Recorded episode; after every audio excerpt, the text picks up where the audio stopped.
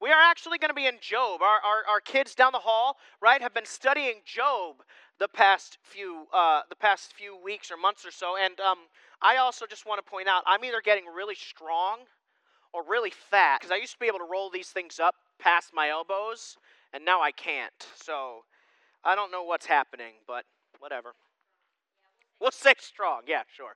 Thank you. Uh, we are going to be in Job today, and, and there is some scripture verse to this, but we're going to bounce around a little bit. And specifically with Job, right, we're going to be talking about Job's friends, in quotation marks. Job's friends, right? So let me just overview Job real quick before we actually jump into our scripture passage today. Most of you are going to know the story of Job, right? He is from thousands of years ago, and Satan goes into the throne room of heaven, and he's like, I rule the earth, you know, this is great. And everything's evil, ha ha, God. And God goes, But have you seen my servant Job? And Satan's like, Well, yeah, but you've blessed him with everything he could ever want. He's got a great family, he's got a ton of land, he's got resources, he's got money, he's got great health. Of course he's going to praise you.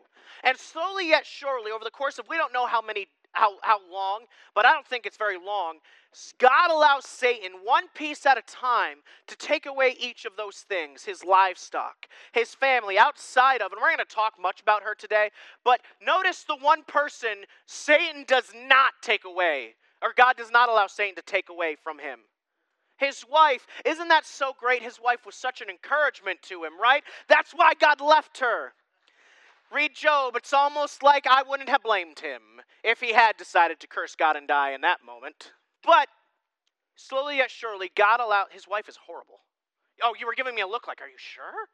Oh, sorry. I was like, yes, read it. Oh, gotcha. I was like, read it, and you'll see. She was not. She wasn't an evil woman. She was just a nag.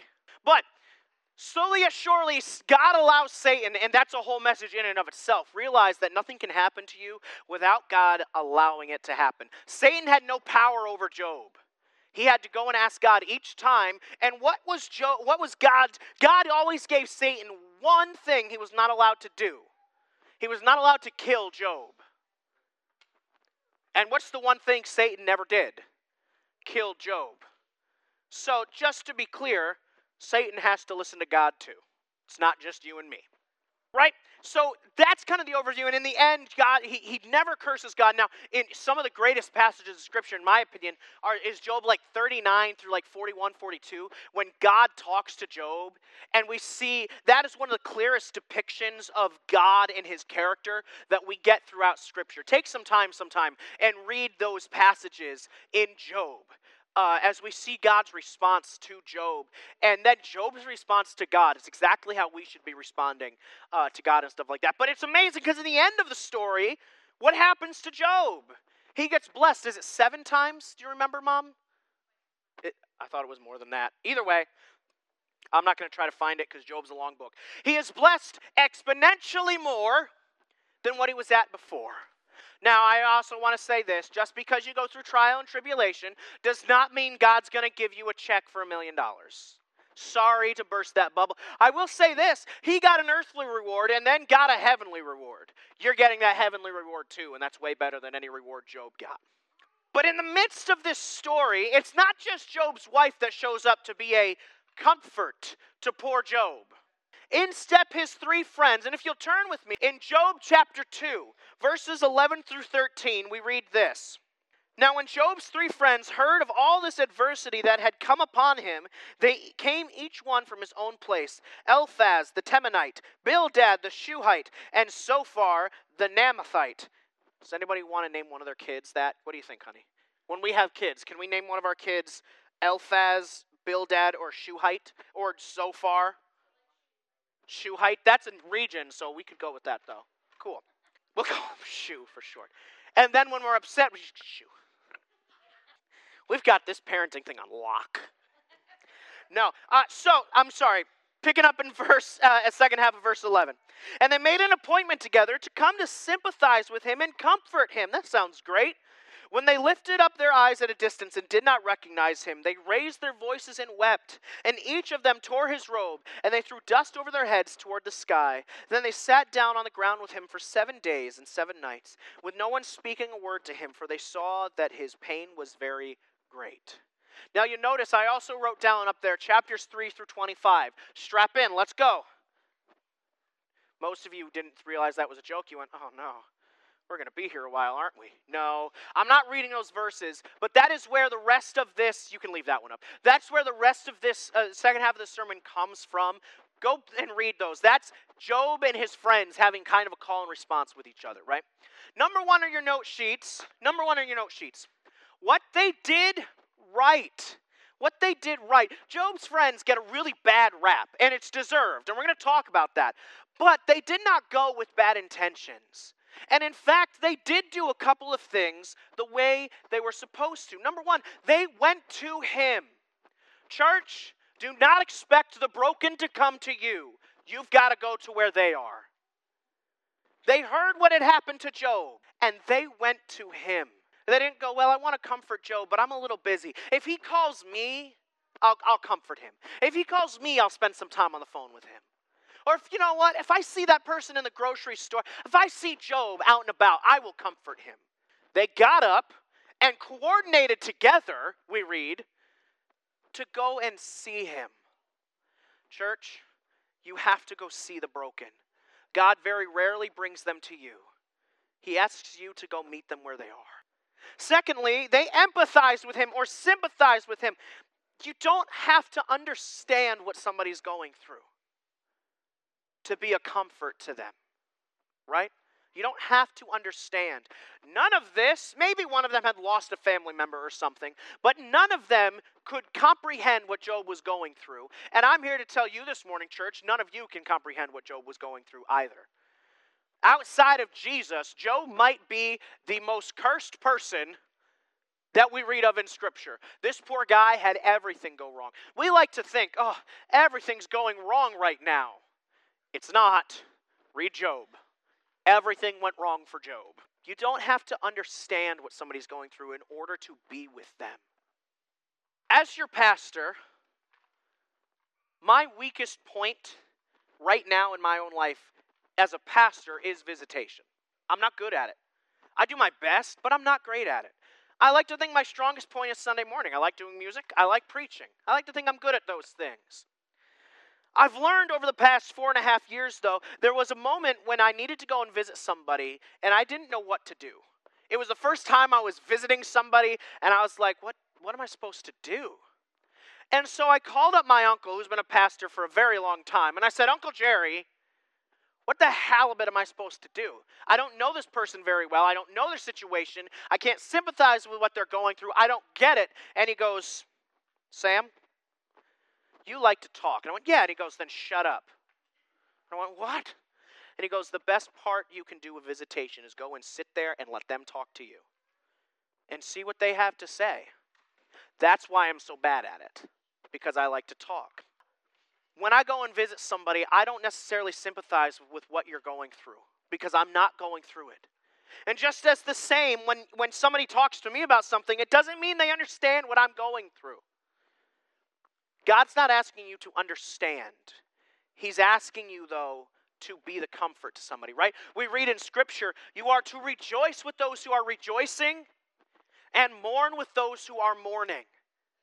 We're not good at either one of those things. When we see somebody rejoicing, our first response is, well, why couldn't that have happened to me? We're jealous. Instead of rejoicing with them, whether they got the job or they got a paycheck or, or, the, or, or their, you know, whatever, the son became a Christian or daughter, right, whatever, we go, well, why, God, why won't God do that stuff for me? What? We don't rejoice with them. And on the flip side, somebody's mourning, and we go, well, let me make you a meal. I hope you're doing well.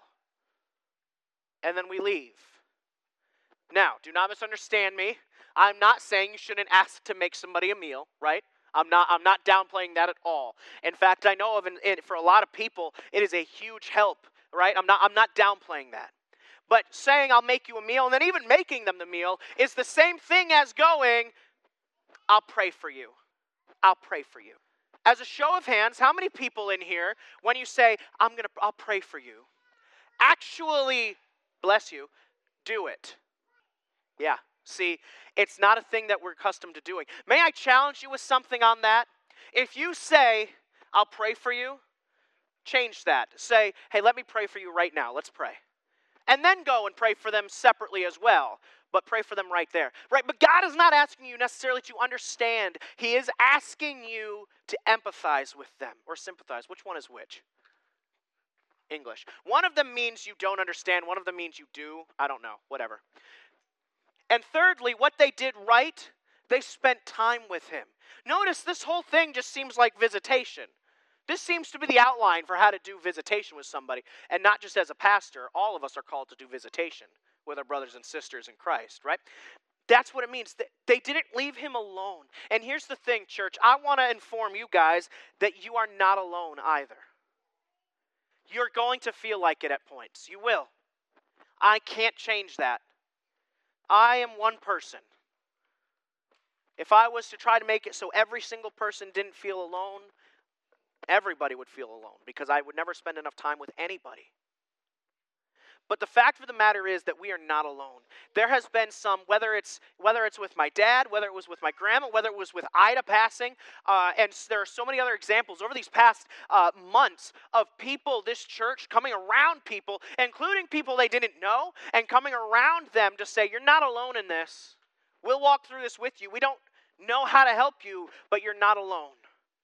Church, you are called to ensure that no believer is alone when they are walking through the valley of the shadow of death. Now, God is with them, and that's all they need.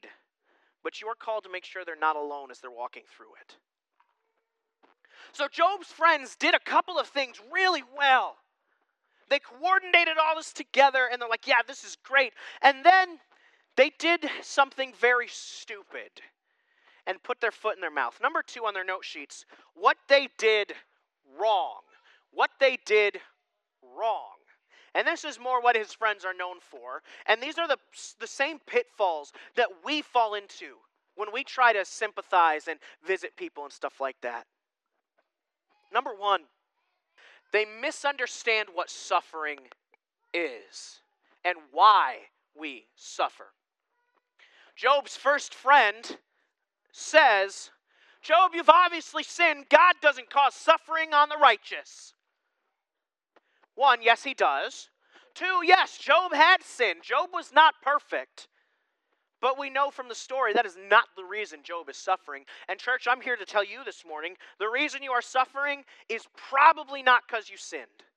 Now, you did sin, and you need to take care of that. But God is not a God who's up in heaven who's going, oh, you sinned, better send some suffering their way. Sometimes, yes. I'm not saying it's never the reason. Sometimes, yes. Sometimes, now, I will say it is very rarely one sin. It is usually when you are living in a pattern of sin and God's getting your attention. But Job had not sinned, but they immediately went to, You must have sinned. That's the only reason you're suffering like this, Job, that you must have sinned. They misunderstand suffering. And, church, unless God lays it on your heart so strong that you cannot deny it that somebody is suffering because they sinned, may I give you a grand piece of advice? Keep your mouth shut. Because you're not living a perfect life either. And I have noticed God has a tendency of going, Oh, you think they're suffering because they sinned? I've got some for you too. Perhaps don't invite God to do things like that. They might be suffering because of their sin. And yes, God can use other believers. There have been believers in my life that have come to me and been like, I know you're living in sin. And I'm like, How? I covered it up really well. And they're like, No, you can't cover it up from God. I'm not saying that God won't necessarily place that onto your spirit. I am saying you better be darn sure it's from God and not just you. Because if you're wrong, you will cause far more harm than you will fix for that poor person and for yourself understand that suffering is a part of life. As my dad has said many, many times to me, life sucks and then you die. Suffering is a part of life. It's because of the fall. Yes, it is because of the original sin, but suffering's a part of life. You will suffer. Hop on board. You're no different than anybody else. And if I may be so bold, there is no one in this room whose suffering is the worst on the planet. There's nobody here. Sorry. Secondly, and perhaps more importantly, they had a massive misunderstanding of who God is. I said it last week. Don't put God in a box he doesn't put himself in. It, when you read throughout these 22 chapters, they're constantly putting God in a box from their faulty ideas of who God is. My favorite one, and I didn't write down the exact passage, my favorite one is that one of his friends tells him, God rewards the good. God rewards the good, so obviously you're not good because you're not being rewarded. Boy, that must have switched really quickly when Job was rewarded. I don't know what he did, but somehow he went from evil to good really quickly. Church, I want to tell you something this morning. God does not reward the good. God chooses to reward whom he's going to choose to reward. And you can't figure it out because I can't either. Church, I'm here to tell you this morning there are a lot of evil men and women who have been rewarded on earth beyond our wildest dreams, right? Beyond our wildest dreams. Meanwhile, I like to think I'm pretty good. I pay my taxes on time. That's pretty good. I go to church every single week. How many of you can say over the past four and a half years there's not been a Sunday you didn't attend church? Yeah, that's right. I'm better than all of you. No. I put money in, well, I don't put money in the offering plate. Maddie writes the check and puts my money in the offering plate. So if so if you think the pastor's not tithing, you need to take it up with her, not me, okay? No. I don't sin too often that I think of. I'm kind to people most of the time. I'm a good person. Where's my million dollar check, God? I'd like to own Amazon or Tesla and go to space. Let's go to Mars. Instead of, you know, fixing some of the problems we've got here, let's head off to Mars. For those of you that don't know, Elon Musk is like dead set. We're going to Mars, and I don't know why. Whatever. Right? And I'm not saying Elon Musk is evil. That's for you guys to decide. That's not for you guys to decide. That's for God to decide.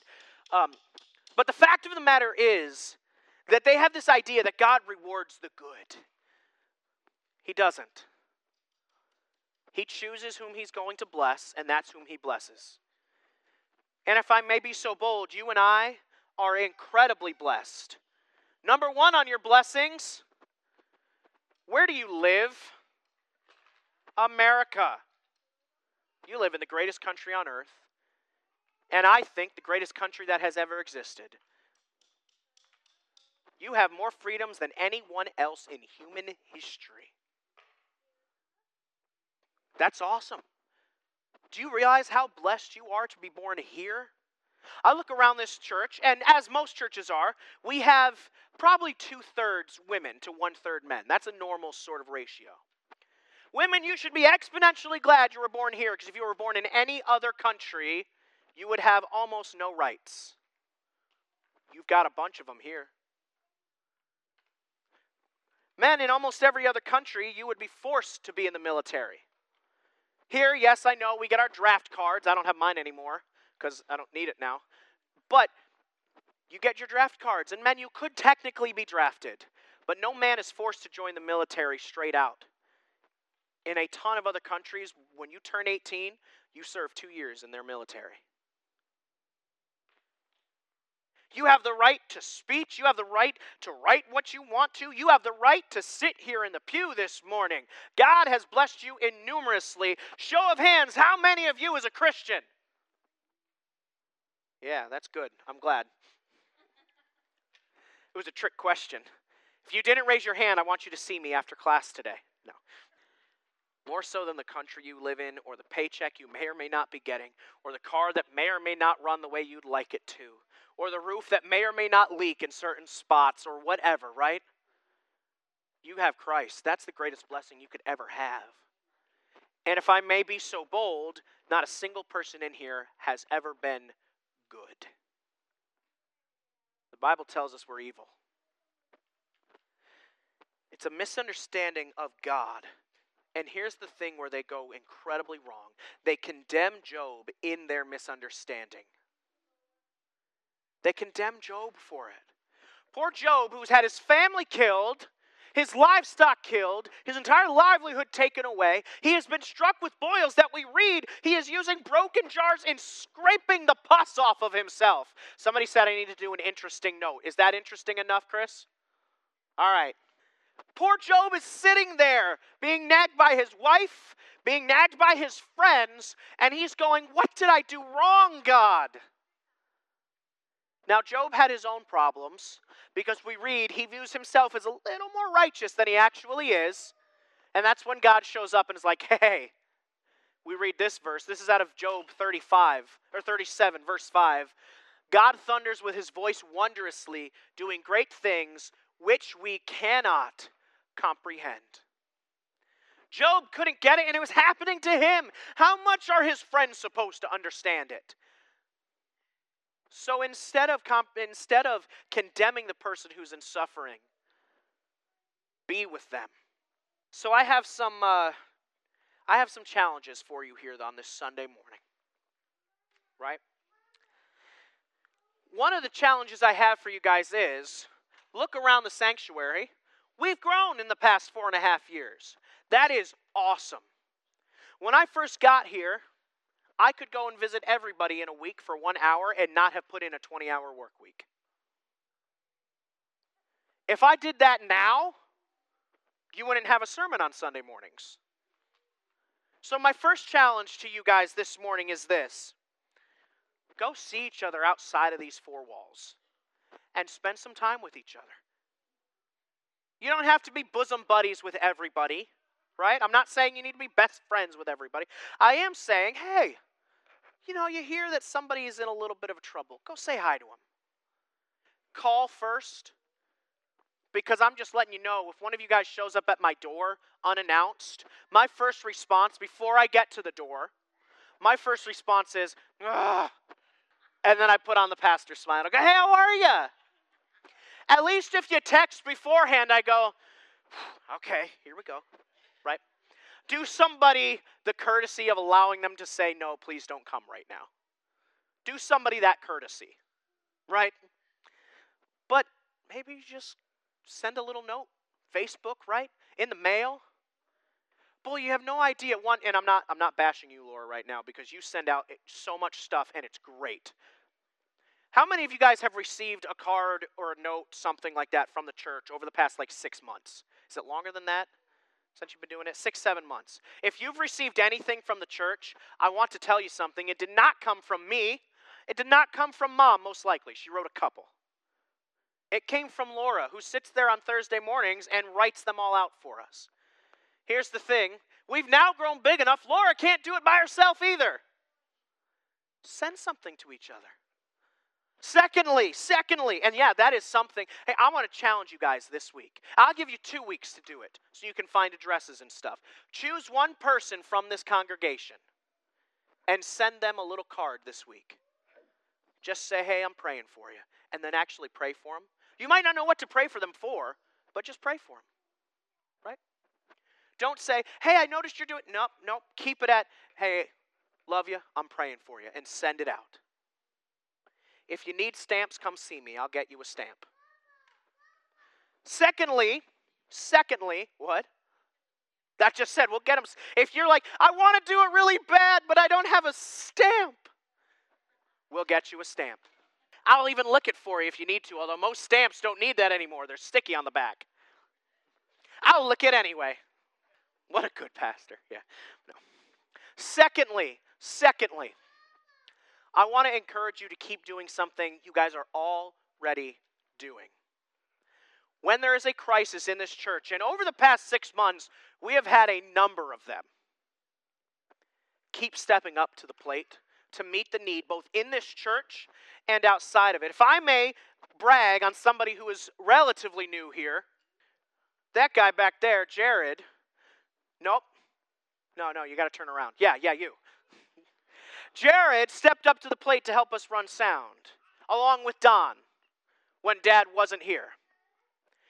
There were a number of people who stepped up to help send food. There were a number of people who stepped up when mom wasn't here and we didn't have kids' ministry to either, for instance, take the toddlers down the hallway or just help with the kids that are in here. There's people helping right now. I want to encourage you this morning. Keep stepping up to the plate because there will be more crisis crises that happen down the road. It might be tomorrow. It might be 2 months from now, it might be a year from now, but they are coming. Keep stepping up to the plate to help not just this church, the building and the things that have to happen, but to help the people of this church. That is what this church is about and for. So, to reiterate, choose somebody over the next two weeks. I'm giving you two weeks to do it. Choose somebody, send them a card. Just a little, it could be a postcard. Praying for you, love you, send it out. Make it somebody who you wouldn't normally do it for, right? Don't get a card for your husband or wife. Choose somebody. Maybe it's somebody you don't talk to very often on a Sunday morning, right? And secondly, and secondly, what did you say? It might be your husband or wife. There, there you go. and secondly, I want to I, I want to encourage you guys to keep doing what you're doing there. You guys have stepped up to the plate in so many ways over the past months, and I love to see it. There's more to do. No doubt about it. And if you've got questions, if you're like, I'd like to do something, come talk to mom or I. We can find something for you to do. I, if I may, Linnea, what was the worst line you could say when we were at Grandma's house? I'm bored. If you uttered those two words at Grandma's house, you were not bored for very long, and normally you were tired because she said, I've got stuff for you to do. If you're like, wow, I want to do something, but I don't know what, mom will find something for you to do. Don't worry about it. She's good at that. Job's friends did some right, they did a lot wrong. Learn from their examples. Would you pray with me? Father, we praise you and lift you up this morning. I thank you that you give us this incredible example of Job and his friends, of what to do right with people in suffering, but also what they did wrong. I ask, Father, that you would put on each of our hearts the person to send something to this week and next week. And I pray, Father, that you would lift us up and encourage us to keep doing what we're already doing in this church. Father, we praise you, we love you. It's in the name of your Son we pray. Amen and amen.